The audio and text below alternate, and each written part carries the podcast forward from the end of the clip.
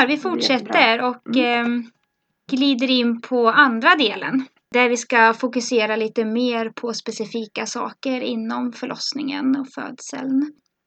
Trots att W H O har gått ut med att ständig fosterövervakning inte är att föredra under en frisk kvinnas förväntad normala förlossning, så görs det på rutin vid inskrivning på förlossningen och sedan till och från med jämna mellanrum. På vissa kliniker vill man lyssna så tätt som var femtonde minut. Hur ser du på detta och vilka för- och nackdelar finns det med C T G-övervakning? Mm. Alltså C T G-övervakning har ju väldigt, vad ska man säga, hög sensitivitet. Den reagerar väldigt med en låg specificitet. Och det betyder att C T G kan reagera. Men samma C T G-kurva kan liksom hos ett barn betyda att det här barnet visar på att det här barnet mår väldigt dåligt. Och hos ett annat barn kan samma C T G-kurva, eh, kan det komma ut ett barn som mår jättebra. Förstår ni? Så har man kontinuerlig C T G på alla, då kommer det bli fler kejsarsnitt. Då kommer C T G reagera även på friska barn där barnet mår bra. Och C T G framförallt behövs ju C T G på komplicerade födslar. Vi har egentligen ingen perfekt metod för att registrera hur barnet mår i magen. C T G är, är inte en under, liksom, metod för det här. C T G ger så ofta, reagerar så lätt. Och det, det är inte alltid som barnet faktiskt mår dåligt. Men man måste alltid ändå liksom reagera på om C T G visar på något avvikande. Och sen är det ju så med C T G och som med all teknik inom sjukvård att när det kommer så blir det snabbt en institution. Man började ju införa det här på bred front liksom på början av åttiotalet. Och utan att ha utvärderat det noga i vetenskapliga studier så använder man, liksom, man använder de här åren som har gått åt att utvärdera C T G. Och så har man ju sett nu då att rutinmässig C T G på friska födslar leder ju inte till bättre utfall för mor och barn. Tvärtom kan det leda till för många onödiga snitt. Trots detta så kan man liksom inte ta bort C T G för det har blivit en institution. Så att jag ser ju att det fyller sitt syfte på många sätt när det är komplicerade födslar. Men att det förstör ofta mer än vad det hjälper under normala födslar med rutinmässig C T G. I våra grannländer, till exempel i Norge, så behöver man ju inte alls ha en intagningskurva den här första, utan man lyssnar vid om det är någon indikation på att man behöver lyssna. Och man lyssnar intermittent, alltså då och då. Med? Med doppler, doppler eller tratt. Och det är så man jobbar för hemfödslar. Vi har ju ingen C T G-apparat hemma, utan då lyssnar man med doppler eller med tratt på fosterljud. Och det går ju alldeles utmärkt. Barn som föds hemma mår ofta väldigt bra. Så det finns ju helt klart en övertro på C T G i dagens förlossningsvård. Jag upplever att många också kan bli ganska stressade när de tittar på den här kurvan och fastnar liksom i att läsa mer på en skärm än känna i kroppen eller som utifrån då tittar på kvinnan. Mm, alltså C T G är jättestressigt. Alltså det märker jag ju själv när jag kommer in och jobbar på sjukhus. Jag blir jättepåverkad av den där C T G-kurvan. Och det är stressigt. Och det är ju också det att det är klart att har man C T G behöver man förhålla sig till den. Så är det bara. Så fort du sätter på C T G så måste du tolka och förhålla dig till C T G. Då kan du liksom inte strunta i C T G. Och, och det skapar en jättestress. För ibland så, så är det ju så att barnet mår dåligt och C T G visar det. Ibland visar C T G någonting som, indik- som borde betyda att barnet mår dåligt som gör barnet, in- barnet mår hur bra som helst. Man kan inte bara liksom stirra sig blind på C T G-kurvan. Man måste alltid ha hela bilden. Hur mår mamman? Hur ser fostervattnet ut? Hur länge har den här mamman krystat kanske? Är det här forcerad kryssning? Är det vi som forcerar någonting? Alla de här sakerna måste man liksom ha med in. Men det blir så lätt att man bara tittar på C T G. Och det är liksom en variabel. Om kvinnan då säger att nej men jag vill inte ha den här när man kommer in, den här kurvan, och inte senare heller. Från säger sjukhuset det sig då ansvaret?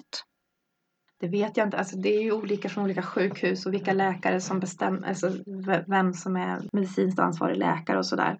Jag vet att det finns kvinnor som har liksom velat avsäga sig all avlyssning av fosterljud och då blir det ju svårare för sjukhuset. Och jag vet också kvinnor som har liksom inte velat ha C T G men att de har velat ha intermittent avlyssning med fosterljud. Och där är det nog helt beroende på vilken läkare man möter, vilken barnmorska man möter. Ofta blir det ju så att barnmorskor blir trygga med alla de här rutinerna. och sättet som man jobbar på sjukhus. Så plötsligt blir det jättesvårt när någon inte, när någon avsäger sig de här rutinerna, till exempel C T G då. Om man börjar jobba med hemfödslar så blir det ju på ett lite annat sätt. För att allting är ju på den födande kvinnans villkor. Och det ska jag säga, det handlar ju om, om normala, friska kvinnor. Normala födslar. Då är det ju inga konstigheter. Hur mycket behöver man som barnmorska liksom ligga på eh, de här kvinnorna och ändå göra C T G? Eh, jag tänker till exempel på styrning uppifrån. Och... Det kanske ni har fler mer erfarenhet av, att ni har mött kvinnor som verkligen inte, som vill föda på sjukhus men inte har C T G. Mm. Mm. Eh, man kan ju också ställa sig frågan, varför ska den här kvinnan, varför vill hon föda på sjukhus? Mm. Och det kan ju vara en lite relevant fråga, för att mm. om det är väldigt mycket man inte vill ha av sjukhuset men man vill ändå föda på sjukhus, då kan man ju börja fundera på om man kanske... Varför vill man föda på sjukhus då? Mm. Där kan man ju hamna i en lite svår situation. Där, mm. där man vill ha någonting av sjukhuset. Men inte allt. Då. Alltså, jag tycker ju så självklart att man behöver respektera kvinnor så långt det går. Men det blir ju att det, eftersom det alltid är en medicinskt ansvarig läkare och en medicinskt ansvarig barnmorska. Så, så kan man ju såklart känna sig ja, lite sliten mellan där. Hur ska vi kunna gå i god för det här då? Om vi inte får lyssna på fosterljuden. Mm. Jag har förståelse för nya, nyutexaminerade barnmorskor, att det finns en osäkerhet. Jag var också väldigt osäker när jag var ny. Det behövs ju en, en ganska stor portion trygghet eh, hos en, ja, som barnmorska eller, eller läkare. För att kunna liksom gå utanför ramarna lite. Och den tryggheten kommer liksom inte sådär, utan den kommer kanske efter många år. Och ju, ju tryggare man blir i sig själv och sin profession, desto lättare har man ju kanske att, att hantera sådana här situationer. Så man skulle alltså kunna egentligen lyssna då med bara doppler och tratt i, ja, med jämna mellanrum? Absolut. Om allting är normalt så är det ju bara att, som vi hemfödslar så lyssnar vi liksom kanske var tjugonde minut med mm. tratt eller doppler, och när det är utdrivningsskedet så lite oftare mm. mellanverkar. Och det är oftast inga problem. Om vi fortsätter på lite rutiner, så vaginala undersökningar, vilka för- och nackdelar tycker du att det finns där, Märta? Vad kollar ni när ni gör en undersökning? Nej, men vaginala undersökningar, det ger ju information, precis som allt annat. Man registrerar hur kvinnan rör sig, hur kvinnan pratar, hur kvinnan låter och um, hur ofta verkarna kommer, C T G och så, så vaginal undersökning. Så får man ännu mer information om hur, hur långt ner barnet har trängt och så vidare. Nu, nu görs ju ofta vaginala undersökningar lite för ofta. Ibland kan man ju få en känsla av att allting kommer gå framåt bara man undersöker en gång till. Mm. Om det vore så väl. Nej, men, och det kan ju, jag tror, lätt att fastna i det. Det kan ju snarare vara tvärtom. Att mm. ju oftare man är där och petar, desto mer stör man. Mm. Eftersom förlossningsarbetet är ju beroende av det här kroppsegna hormonet oxytocin. Som är känsligt för stress och störningar. Och att undersöka är ju ett liksom ingrepp man ska in och känna. Vi är så vana vid att de här räknar centimeter, så det är ju många kvinnor som vill veta. Hur öppet är det nu? Kan du undersöka? Ibland är det ju på kvinnans initiativ. Jag tror att det är rimligare att undersöka kanske var tredje, fjärde timme. Fjärde timme om det allting är normalt. På många förlossningsavdelningar så, så undersöker man betydligt oftare än så. Varannan timme, varje timme kanske. Och man behöver ju inte undersöka alls. Kvinnor föder ju barn ändå. Måste kvinnan ligga på rygg när ni gör den här undersökningen? I början när jag skulle lära mig det här då, då ville jag ju hitta att kunna undersöka kvinnan i andra ställningar än på rygg. Men det är liksom, det är svårt. Jag brukar tycka att det faktiskt är lättast när man ändå, om man ändå ska undersöka att, att kvinnan ligger på rygg. Sen kan man alltid känna lite hur barnet står, kan man känna i alla möjliga olika ställningar. Men om man vill ha hela den här, att man känner kanten och man känner hur suturerna på barnet är och hur spinetaggarna är i förhållande till barnets huvud och så, då är det ju lättast om kvinnan, för mig i alla fall, om kvinnan ligger på rygg.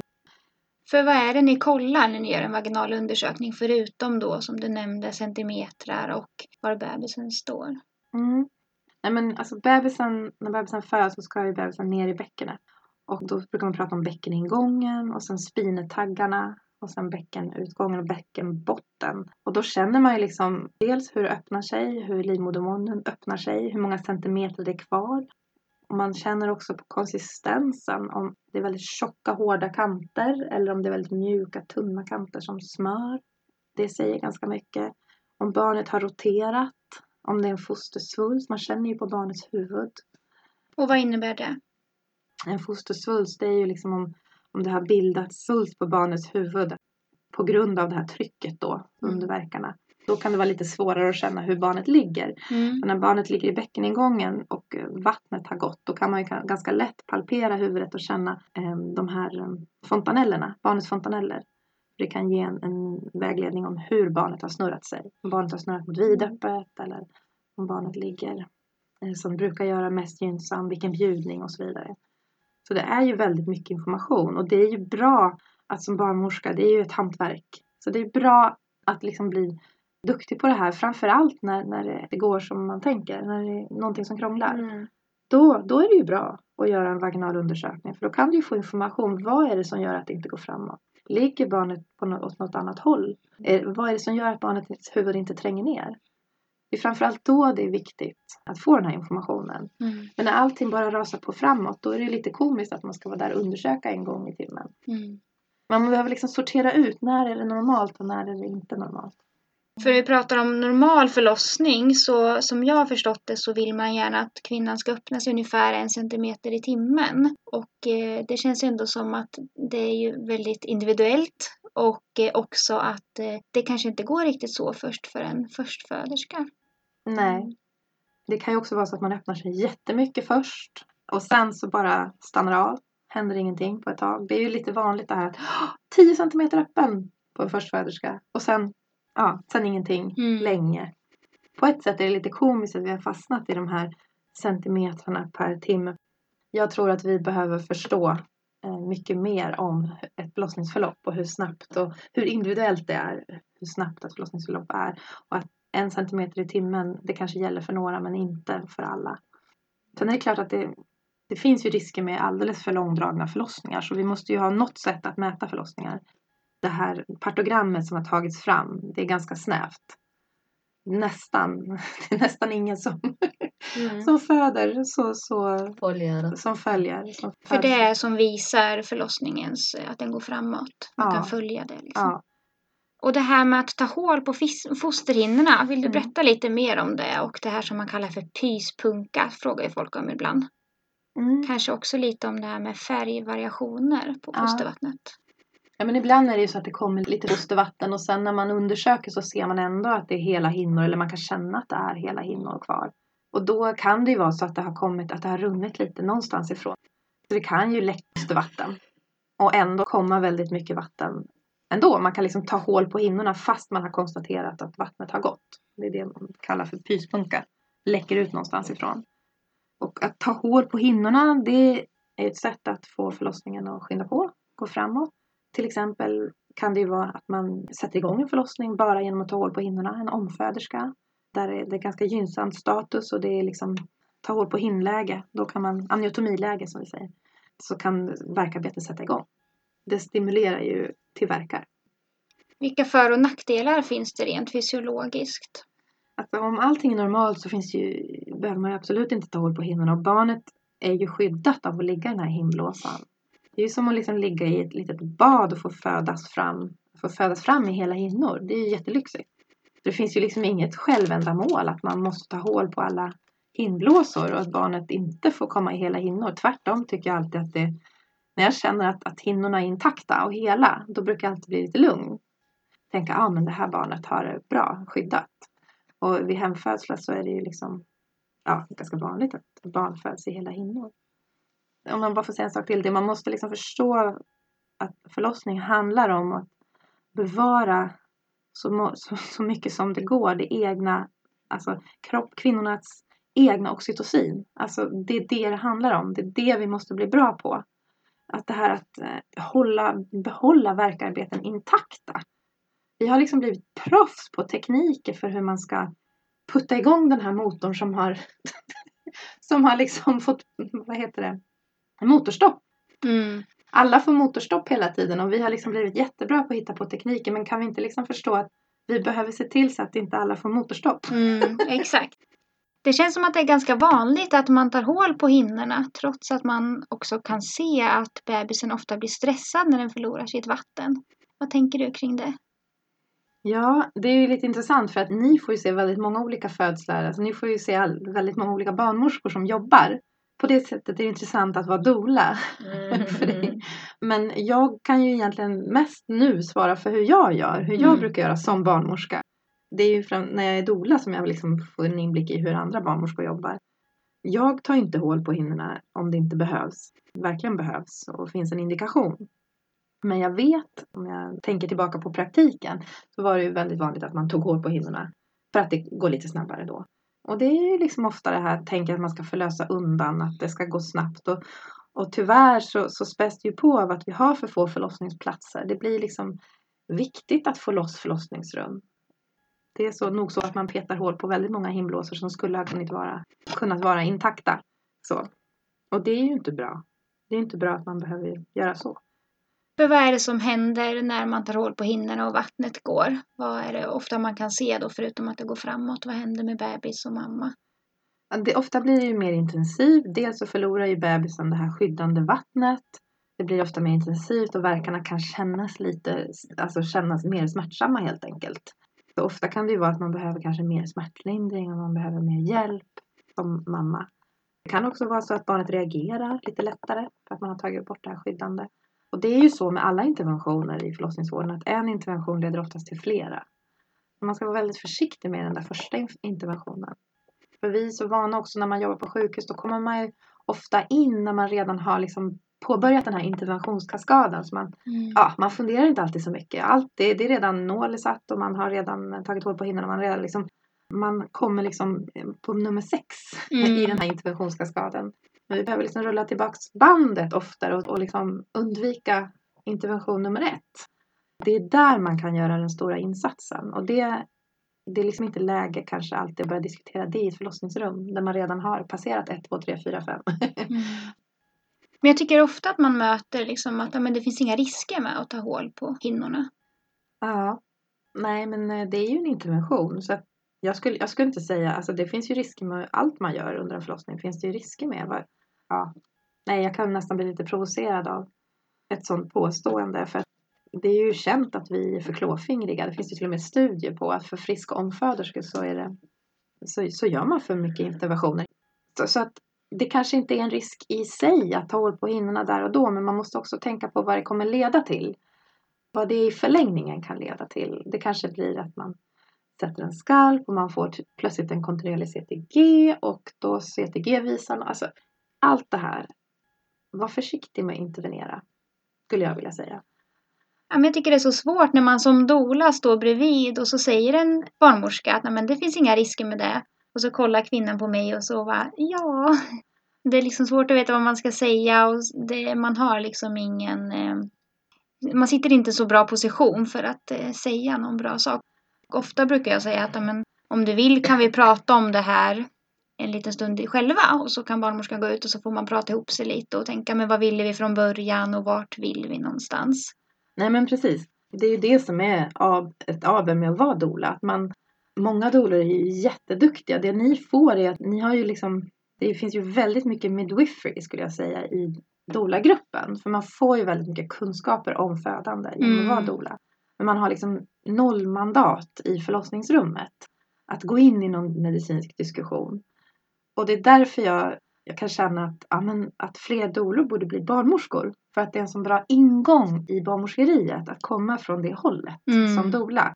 För att då får man ju onekligen mer mandat. Då får man ju ta liksom ett annat medicinskt ansvar. Mm. Så det, det är nog det jag skulle säga i det fallet. För som doula kan man ju ibland behöva liksom svälja en hel del saker mm. som man inte riktigt tycker, åh, vad är det här?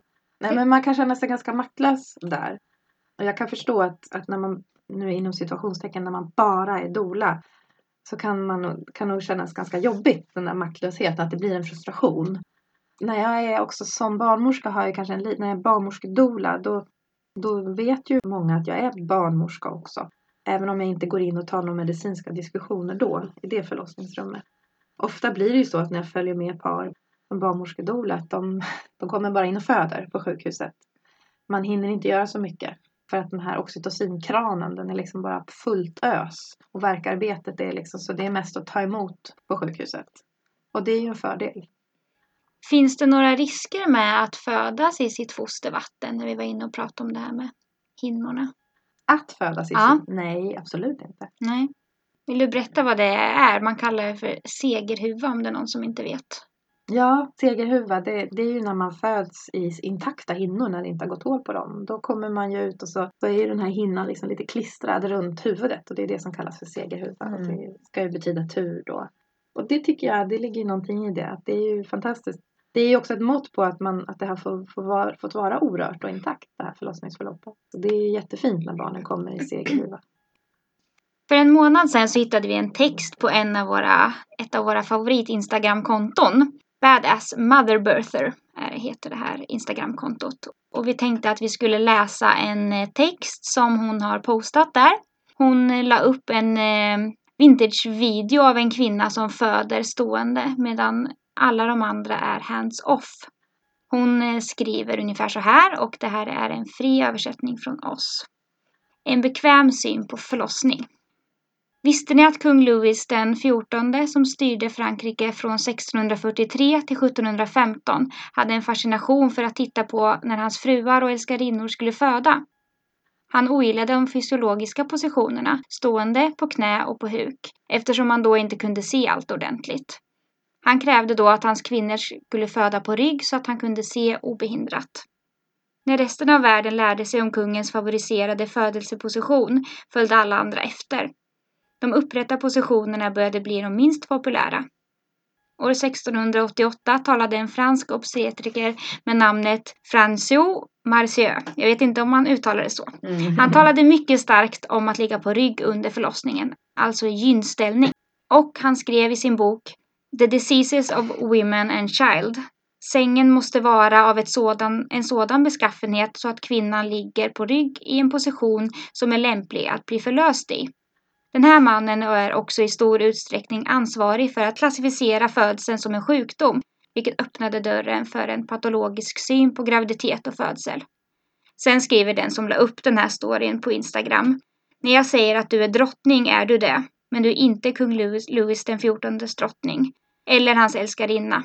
Och François Mauriceau var inte din, är inte din vårdgivare, och det här är tjugoarton. Att ligga på rygg när man föder barn kommer inte från kvinnors val utan mäns önskemål och syn på just kvinnor och barnafödande. Den positionen var inte bra då och den är inte bra idag. Den enda personen som behöver vara bekväm under förlossningen är du, den som föder alltså. Ta tillbaka din förlossning. Vad tänker du om den här texten, Märta? Ja, nej, men den illustrerar ju precis det här. Om en kvinna blir förlöst eller om en kvinna är aktiv och föder själv. Mm. Alltså, kvinnor som föder måste ju få vara subjekt, alltså en egen aktör i sin egen förlossning. Den här synen på kvinnan som föder som ett passivt objekt. Det är därför jag är så liksom allergisk mot det här ordet förlöst. Har du förlöst på femman än? Sådär, mm. Förlossningsjargong. Det är jätteviktigt vilka ord vi använder. För att en kvinna blir inte förlöst utan hon föder barn. Mm. Ja, det är även viktigt tycker jag. En kvinna som genomgår kejsarsnitt föder också barn. Ja. Så är också ett subjekt. Det är ju liksom olika syn på det här. För att jag menar när man förlöser någon. Då är det klart att då vill man ha kontroll. Och då vill man att kvinnan ligger i gynläge. För att makten på något sätt eh, blir till de som förlöser barnet. Ofta är det ju läkarna då. Eller barnmorskorna som hjälper till då. Att få ut det här barnet.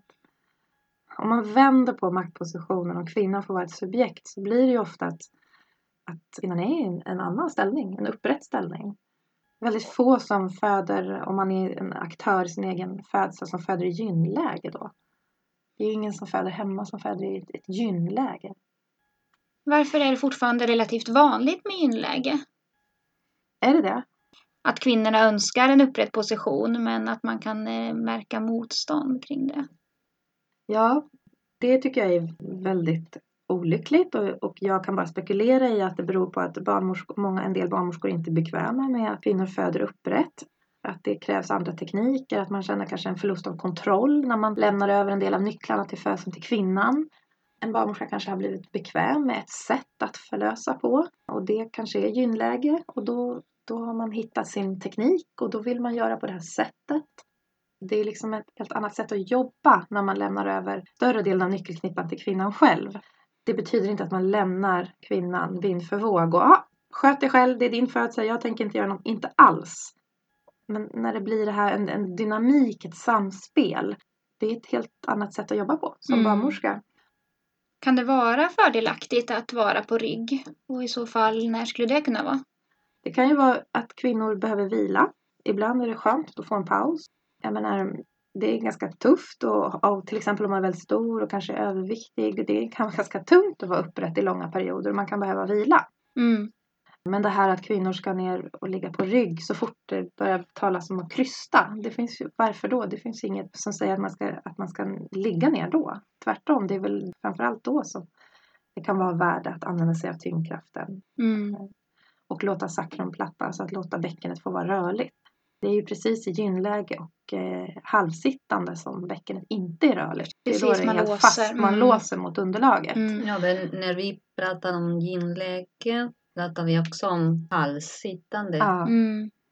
precis. Det är ju halvsittande och gynläge som egentligen är sämst förutsättningar. Mm. Eh, eftersom man låser bäckenet då mm. mot, mot botten. Att få vara på fyrfota, sidan, stående på knä. Då är ju liksom hela bäckenet rörligt mm. på ett helt annat sätt. För på sida tycker jag blivit liksom nästan lite den nya rygg. Att så här, många vill lägga kvinnan på sidan då. Mm. Att man ska så här, byta sida efter några verkar och sen så byta sida efter några verkar. Mm.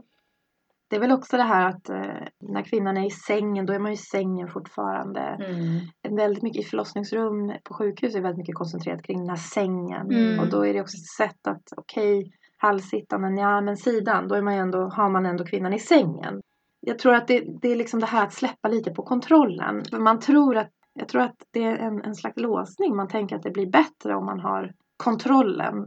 Och då undrar jag, ja vilken kontroll? För man har ju ändå inte kontroll. Vad är det man har kontroll över? Mm. Det, det borde man fundera oftare på. Man har en slags imaginär kontroll när kvinnan ligger i sängen. Och det är ett sätt att jobba på. Men jag jobbar på ett annat sätt. När, jag, menar, jag har haft jättemånga födslar där kvinnor har varit i gynläge och, och, och på sida och allting. Jag menar, ibland tar man bara över, ibland är det surklocka. Och ibland vill man li- ligga ner och, och så vidare. Men att ha det här som en approach till hela födandet. Att det är kvinnan som bestämmer hur hon vill föda. Så jobbar jag. Mm. Och det är en väldigt liksom, ödmjuk ingång tänker jag också. Visa på att man har känner tillit till att eh, kvinnor är, liksom, är kapabla att föda sina barn. Ja, och det, mm. det där tror jag vi alla som jobbar i förlossningsvården. Vi behöver bli lite starkare i det. Mm. För kvinnor kan föda sina barn. Mm. Det måste vara utgångspunkten. Och det var det jag pratade med de här med, med motorstopp. Att vi har blivit så bra på att tänka att det är ett slags default normalläge. Att, att allas födslar, att det bara hakar upp sig. Mm. Att man måste liksom putta på. Att förlossningsvården har blivit en slags så här, putta på ett vrak som inte mm. ja, precis. Som har strandat. Mm. Utan, ah. Vi måste liksom förstå att vi behöver inte hamna där. Varför hamnade vi där i första läget? Ah. Liksom? Utan att kvinnor kan ofta föda sina barn bara man ger dem rätt förutsättningar att göra det. Och det är mm. det vi behöver bli bättre på, att ge rätt förutsättningar. Mm. Och vad är rätt förutsättningar? Mm. Den diskussionen vill jag ha mycket mer. Vad är rätt förutsättningar för en kvinna att föda i? Mm.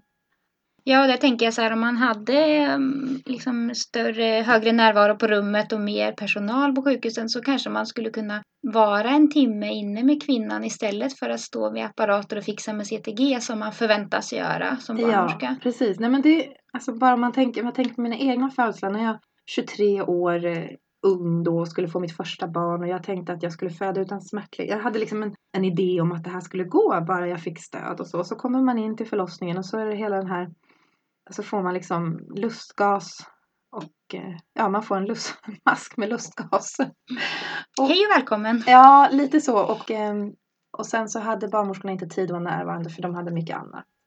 Vi har liksom hamnat i något när man tror att ge stöd är att man får en mask med lustgas upp, som uppkörd ah. i ansiktet direkt. För att den här förmågan att ge stöd, att ge ett kvalitativt stöd till kvinnor som föder. Att liksom finkalibrera det här, att bli riktigt duktig på att ge stöd. Man får liksom inte de förutsättningar som barnmorska på en förlossningsavdelning. Så tyvärr, jag känner ju igen det själv. Att, man, att det blir att man, man känner att man återupprepar samma ramsa. Ja, ah, hur känns det? Ah, här finns det lustgas, varsågod. Det är liksom inte det. Och sen min första födsel blev ju en sån där oh, lustgas. Och sen fick jag en rekommendation om att ta epidural. Och jag fick ju den här känslan att jag aldrig hade klarat det där. Utan ja. Den här medicinska hjälpen med lustgas och epidural. Och nu vet jag ju att jag är helt övertygad om att om jag hade haft andra förutsättningar så hade jag kunnat ha, jag säger inte att det inte hade, det kanske hade blivit epidural ändå, men jag hade kunnat komma ut ur den födseln med en annan känsla av att jag klarade det här. Ja. Hela min känsla var att jag hade misslyckats, att jag mm. klarade inte det här. Det blev en jättefin födsel ändå. Jag fick en jättefin dotter och, och så. Men ändå fick, hade jag en väldigt stark känsla länge av ett misslyckande. Mm. Och jag vet att det är många som känner igen sig i den berättelsen. Mm. Och tyvärr blir känslan ofta att, att inför nästa födsel blir det ännu viktigare att jag, har, att jag är på sjukhuset och att jag får epiduralen tidigt. Alltså, mm. man tänker att det är ännu mer av det som behövs för att jag ska gå igenom det här. För man har tappat tilltron till att man kan klara det här på egen hand helt. Mm. Det fin, den finns inte. Och det blir ju till slut också sådär att, jag menar, epiduralanvändningen ökar ju bara. Det är ju jättemånga förstföderskor som har E D A. Så till slut tappar ju också barnmorskor kunskapen om att ta hand om förstföderskor mm. utan epidural. Ja. Mm, vi, vi upplever att de blir så förvånade och lyckliga också. Men förstföderska utan epiduralen, mm. wow! För det är väl ändå mm. över sjuttio procent har jag hört. Mm. På vissa sjukhus är det, det är olika statistik mm. från olika sjukhus. Men, men det, de är inte vana vid nej, det. Nej, men det blir ju så. Man mm. tappar helt. Och så när det, det, är ju väldigt, det kan ju vara väldigt intensivt och krävande att stötta en förstföderska mm. utan epidural. Mm. Och ges inte personalen förutsättningar för, för att verkligen vara närvarande, då är det ju tufft. Mm. Då kan det ju nästan vara jobbigt att det, kom, ja. att det kommer mm. in en förstföderska som inte vill ha epidural. Alltså, ja, det kan jag absolut uppleva ibland. Ja. Att de vill ge det för att det ska vara lite enklare. Ja, det blir, liksom. ja men det blir ju mm. enklare att hantera. För det blir enklare för avdelningslogistiken. Mm. För att man kan, kanske, man kan inte vara närvarande hela tiden. Mm. Man blir alldeles sliten i tur. Och jag, där, jag vet ju hur det är att jobba på förlossningsavdelningen. Så det, jag har full förståelse för det. Mm. Eh, att det kan kännas så. Men jag tycker samtidigt att det är väldigt sorgligt att vi har hamnat i det läget. Mm. För att en barnmorskas uppgift, det är ju att vara väldigt bra på att ge födande stöd utan all den här mm. medicinska smärtlindringen. Mm. Det är ju liksom det, nummer ett. Mm. Tyvärr har det inte blivit så, är det ju inte så i praktiken idag. Ibland tänker jag också att kvinnan kan känna sig underkänd när hon blir frågad om, men ska du inte ha en epidural eller vill du inte ha lustgas nu? Som att det sättet som hon hanterar verkarna utåt sett ser inte ut som att det går så bra kanske. Det är jätteviktigt att vi som jobbar på förlossningsavdelningen på sjukhus, att vi är medvetna om vad vi initierar när vi ställer den frågan. För den kan tyckas så oskyldig. Vill du ha epidural? Har du funderat på epidural? Mm. Men den sätter igång jättemycket en hel liksom, mm. tankeprocess. Som börjar med att nej, nej men jag ska inte ta epidural. Och sen så går den en, tio minuter till. Ja fast vad var det nu det här med epidural? Ja, nej, nej men jag ska nog ha epidural. Eller, ja, nej men jag har ändrat mig. Ja, men jag vill ha epidural. Åh, oh, tack, nu fick jag epidural, äntligen. Alltså, ja. Det sätter igång en sån process. Jag har liksom inget emot epidural, det är inte det. Men sen så blir det ofta den här enorma tacksamheten till epiduralen. Det var den som gjorde att det här gick överhuvudtaget. Och man glömmer bort lite kvinnans egna arbete som man har lagt ner i det här. Och allting är inte tack vare epiduralen. Men det är ju så, vi, vi går ju mot en väldigt medikaliserad förlossningsvård. Vi är ju där redan idag. Men det är ju en sån kontext som vi föder våra barn här i Sverige. Mm. De flesta av oss. Någonting som jag har märkt flera gånger är ju att om, om det är bråttom att få ut bebisen, att man märker att bebisen inte mår så bra, varför vill då många barnmorskor eller läkare ha kvinnan på rygg? Bara så spontant tänker jag att om man vill att det ska gå snabbare, skulle det inte då vara mer fördelaktigt att ha en upprätt? Eh, jo, jo, alltså om ett barn är säte, det fysiologiskt mest gynnsamma, det är ju liksom att det största utgångsmåttet, att man alla fyra, kvinnan står på alla fyra och hands off, så. Det är ju det fysiologiskt mest gynnsamma. Och det tror jag att på vissa sjukhus har man försökt ta till sig det och att man tänker så när det är en sätesfödsel, att kvinnan ska stå på alla fyra, eller att det är det bästa. Man rekommenderar det. Det är bara tradition och vana och en mm. känsla av att det här nog är bäst. Alltså det är väldigt mycket magkänsla. Mm. Som inte är så, magkänsla är ju inte evidensbaserad och så. Men, men mm. det är tyvärr, det är en känsla av att man har kontroll på vad som händer, tror jag. Mm. Vilket man inte har. Men det känns så. Och det där här återigen, det är inte illvilja utan det är en känsla av att man gör det som är bäst för kvinnan mm. i stunden. Mm. Men man behöver reflektera mer över det utanför förlossningsrummet. Ja. Eh, ibland om barnet fastnar, om det är någonting, då kan det vara if you can't move the baby, move the mother. Mm. Alltså då kan det bästa vara att kvinnan rör sig. Ja. Det bästa kanske inte är att man står och sliter och försöker få ut det här barnet. Utan back off, mm. låt kvinnan röra sig, ändra läge. Då mm. kanske barnet kommer. Vi vill ju väldigt gärna prata om lite kring det här med krystfasen som vi tycker är intressant. Och som du också har bloggat om i ett inlägg som heter det långsamma framfödandet. Ja. Vill du berätta lite om krystfasen? När räknar man att den börjar? Mm. Och hur märker du som barnmorska när det är nära? Mm. Först ska ju det här öppningsskedet när modermunnen öppna sig. Och sen så kom, sjunker ju barnets huvud ner i bäckenet mer och mer. Och sen så till slut så börjar det ju komma reflexer, impulser. Att, att kvinnan vill trycka på själv. Alltså vill hjälpa med sina egna bukmuskler. Hjälpa till att trycka på. Och när de börjar komma då kan man ju säga att kvinnan har kommit in i, i krystfasen. Som är en del av utdrivningsskedet. När barnet ska ut. Och det bästa är ju om man, om man låter det här få vara så oforcerat som möjligt. Att eh, kvinnan får krysta i sin egen takt. Inte på uppmaning. Att man, måste, att man ska se det som en intervention när man går in och forcerar krystningen. När man talar om för kvinnan att nu ska du krysta. Eller nu ska du ta två, två djupa andetag och så och håll andan och så tryck på. Så, mm. det är ju en intervention. Ja. Mm. Det är kul, ni skrattar. Ja, vi skrattar och gråter samtidigt. Nej, men just för att det är så här igenkänning. igenkänning ja. Ja, varför det, tycker du det är så vanligt då? Varför det är vanligt ja. Med forcering? Alltså, det händer någonting hos barnmorskor när, när det blir utdrivningsskede. Det här, nu pratar jag generellt. Det här är min upplevelse, jag kan inte svara för alla barnmorskor. Många blir nervösa. Alltså det blir någonting. När, om öppningsskedet allting är coolt. Och sen så kommer utdrivningsskedet.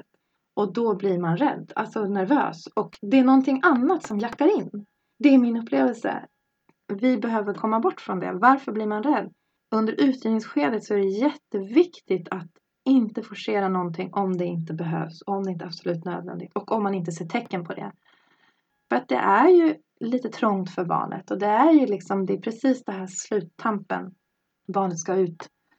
Det är finlir att hantera utdrivningsskeden. Och särskilt hos förstföderskor. Mm. Det är en konst. Det är inte lätt.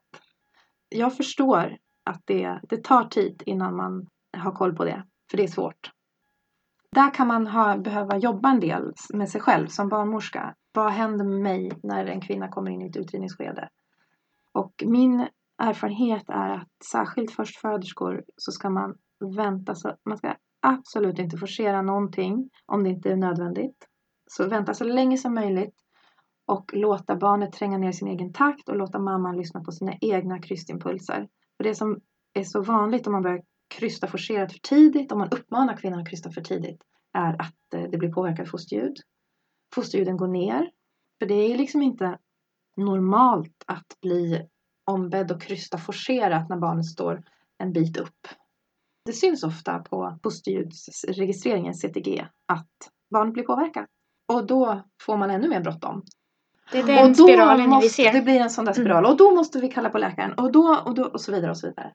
Mm. Och liksom, där hamnar vi ju ganska ofta. Och särskilt med förstföderskor. Så när utredningsskedet kommer. Då får man jobba lite med sig själv som barnmorska. Och ta det lugnt. Hålla lugnet. Självklart agera om man ser tecken på att barnet inte mår bra. Det är helt självklart. Och det kan bli helt nödvändigt med forcerad kryssning. Men man ska veta vad man gör. Och det är inte alltid så att, att, göra, att göra mer och göra mest är det bästa. För det är liksom lite så vi inskolade i vården. Att det är när du gör någonting, det är då du är duktig. Mm. Det får man med sig från första dagen på praktiken på sjuksköterskeutbildningen. Ja, ah, du satte en nål. Duktigt. Ja. Bock. Man behöver liksom vända på det tänket när man jobbar som barnmorska. Det kan vara tvärtom vara så att när man gör för mycket då kan man förstöra också. Det är så att ibland ska man inte alls göra någonting. Ibland är det bästa att inte göra något. Det är jättesvårt. Man får ju bara bannor om man inte har gjort något. Man får ju aldrig bannor för att man har gjort något. Även om det blev fel. För man räddade ju upp det med mer saker som man gjorde. Så att det blev mm. rätt igen. Åh, oh, herregud. Mm. Ja. Så det är svårt. För, och det, men så tänker jag hela tiden. Att jag måste ju kunna försvara för mig själv. För kvinnan som föder. När jag gör någonting. Och när jag inte gör någonting. Alltså det är lika viktigt att jag försvarar när jag gör en intervention. Varför gjorde jag det här? Man ska titta den kvinnan i ögonen sen. Ja, varför gjorde du det här? Varför satte du det här droppet? Fast det gick ju jättefint. Mm. Man ska kunna säga då varför man gjorde det. Det, det räcker inte med liksom lösa. Ja, fast det kändes som att det, det inte gick framåt. Mm. Mm-hmm. Men vad är det som händer för kvinnan rent fysiskt och eh, mentalt också när krystfasen börjar och under krystfasen? Ja, alltså det är ju ett enormt tryck när barnet ska komma ut och ner. Och så kan det vara lite beroende på om man har en epidural eller om, om man, man inte har en sån smärtlindring. Det är ju ett enormt tryck och man får impulser att man ska hjälpa det här barnet ut i världen. Så det är ju liksom en väldigt omvälvande och extrem fas av födseln när man ska krysta ut barnet. Vad behöver kvinnan ofta då mentalt? Vad kan du se att kvinnan behöver? Att man är närvarande, att man är där. Alltså mer än någonsin, då är det jätteviktigt att man, man förstår var kvinnan befinner sig. Att man kan liksom guida och, och vad behöver stöd. Behöver att man finns där. Att lämna en kvinna under krystfasen är ju jätteilla om man inte kan vara där och man måste gå därifrån. Och det ofta, oftast under krystfasen kan det ju vara så att det är lite svårare att få, när det har blivit retraherat och barnet håller på att tränga ner, så kan ju kvinnan bli väldigt innesluten i sig själv och mm. komma in i den här bubblan. Och då gäller det också att behålla den här bubblan, kvinnans bubbla intakt. Att det är viktigt att mm. de får vara där. Och inte liksom bara hela tiden plocka ur henne därifrån. Börja mm. småprata om oviktiga saker, utan mm. den där bubblan är viktig. Behövs för att fokusera på det här viktiga arbetet. Mm. Så man behöver ju också ha en fin, liksom vara lite finkänslig för att nu är det det här som gäller. Det är det som är så häftigt med födslar också. Att, att det är ju ett sånt så här here and now. Alltså existentiellt häftigt. Liksom, att vara närvarande i nuet. Men de här olika sätten som man kan prata om. Med forcerad och oforcerad krystning. Vill du förklara de två begreppen mm. lite? Forcerad krystning, det är ju när man uppmanar kvinnan att till exempel hålla andan. Och sen så under verken trycka på med all kraft. Alltså hålla andan och trycka på med bukmusklerna. Och då, då blir det ju att man, att man forcerar det på det sättet att, man, att kvinnan pressar under verken, hjälper till och pressar lite längre än hon kanske skulle ha gjort om hon gjorde det helt på sin egen reflex. När kvinnor krystar själva så blir det liksom kanske lite på slutet av verken att de får en impuls. Mm. Att de vill liksom trycka på lite till sådär. Men att, när, att verken börjar så kanske de först bara hänger med och sen Mm, liksom, att de mm. hjälper till att trycka lite. Mm. Att det blir lite mer, lite lugnare. Men forcerad krystning, det är ju när man liksom uppmanar kvinnan att från, så fort verken kommer. För det är ju bara under verken man ska, eh, om man nu ska forcera någonting så är det ju under verken. För då använder man sig av det här kraften i verken och trycker på samtidigt. Men det blir ju en, en väldig anspänning för barnet. Eftersom det både är verken uppifrån och sen så att mamma trycker på. Så det är ju en belastning. Det pressar ju på barnet. Mm. Och sen så är det ju väldigt viktigt med verkpaus, att barn får återhämta sig. Mm. Och den oforcerade? Ja, den oforcerade, det är ju då när kvinnan krystar av att hon känner egen reflex, att hon vill krysta. Och då blir det ju ofta, som jag sa, att man kanske först känner det här väldiga trycket och sen hänger med. Och sen på slutet av verken så kommer den där känslan att man vill trycka på lite själv. Det är mer skonsamt för barnet, den här oforcerade mm. krystningen. Mm. Men är det också liksom en anledning så där att man vill att det ska, man vill avsluta förlossningen och, och ha rummet liksom, att man, ja, man använder kraften i den här verken, mm. tycker jag. Använd många verken. Ja, använd ja, verken. Men det är, alltså, utredningsskedet är ju en anspänning för alla. Och då krystfasen, det är ju liksom som det här absoluta slutspurten när barnet faktiskt ska ut då. Och då blir det en anspänning och när man väl har påbörjat den och känner, ja men nu, nu krystar hon här inne. Då har man liksom en klocka som tickar, då ska det. Och det vet man också att om krystningen pågår för länge så kan barnet bli uttröttat och taget. Så det är ju liksom en, någonstans en liten klocka som tickar. Det får inte gå för lång tid.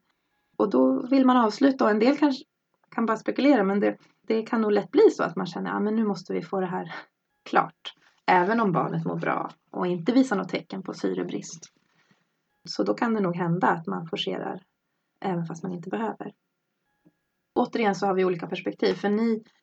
Ni upplever att ni har sett det här ganska vanligt i förlossningsrum att man forcerar. Och jag, jag jobbar ju nu självständigt som barnmorska. Så att när jag är på barnmorska i ett förlossningsrum så, så är det ju jag som är, är den ansvariga barnmorskan. Så att säga. Jag tycker det är absolut mer regel än undantag att man ser forcerad kryssning, absolut. Men när vi frågar då, finns det någon medicinsk anledning att forcera kryssningen? Då brukar de antingen så här, se jättefrågande ut och säga nej. Eller så säger de, alltså tycker de inte att det är då forcerad kryssning. Mm. Det är ganska ofta de två mm. reaktionerna som vi möter. Ja, jag förstår. Nej, men det, sen får vi komma ihåg att på sjukhus är det ju många komplicerade födslar.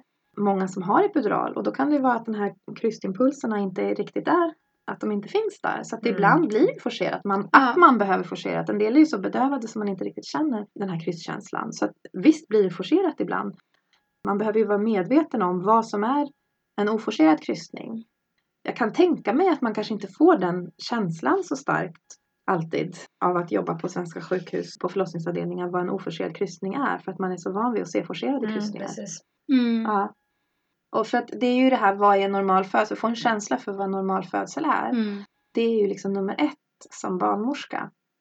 Eftersom det är barnmorskans självständiga arbetsområde. Det kanske är så att det inte är alla som får det. Vi har hört någonstans ifrån att rent fysiologiskt när man håller andan och trycker på, då kan man spänna muskler som faktiskt kan vara, liksom, göra tvärt emot än mm. vad man vill. Mm. Ja, det vet inte jag faktiskt. Jag mm. har inte, men det kan säkert stämma. Mm. Ja. Och då menar de att när man andas så syresätter man de här musklerna som sedan kan arbeta i och med den här reflexen som kommer i kroppen. Mm. För det är väl lite vad jag tänker så här med en, en oforcerad kryssning. Att man också kan andas fast man har eh, krystvärkar. Mm. Ja, ja. Nej, men precis. Det är ju det som är skillnaden. Att man håller andan och trycker mm. på. Eller att man andas som vanligt under mycket, mycket större del av värken. Mm. Och kanske håller andan en liten stund och trycker mm. på. Det är ju den stora skillnaden. Vilka risker finns det med forcerad kryssning? Förutom då kanske stressad bebis och större bristningar. Eller är det just de två ja, som man ser ju, till? Det är ju de som är största riskerna. Att, mm. att bebis blir tagen och att det blir en större bristning. Och det tycker jag ändå att man har blivit mer medveten om. Mm. Att det är viktigt med ett långsamt framfödande. Mm. Att, att det går lite långsammare på slutet. Malin Edqvists forskning, MIMAS, Midwives Management in Second Stage of Labor, har ju också bidragit till en medvetenhet, medvetenhet om det. Att kvinnan får vara en aktör i sin egen födsel under utredningsskedet. Och att det ska gå långsamt på slutet. Mm. Och där har man ju liksom lärt sig lite av från förutsättningarna och förhållanden som är vid hemfödslar. Man har ju sett att det är färre som får de här stora allvarliga bristningarna vid hemfödslar. Mm. Och att det troligtvis beror på hur man handlägger utgivningsskedet vid hemfödslarna. Att kvinnor föder av egen kraft hemma. Mm. Och inte på uppmaning av någon annan. Att man inte krystar mm. forcerat helt enkelt. Det tänker jag får avsluta dagens avsnitt. Och vi vill ju också tipsa om föda med stöd punkt se som är din blogg och hemsida, Marta. Kanske något mer som dyker upp, om du vill säga. Nu, sådär. Mm.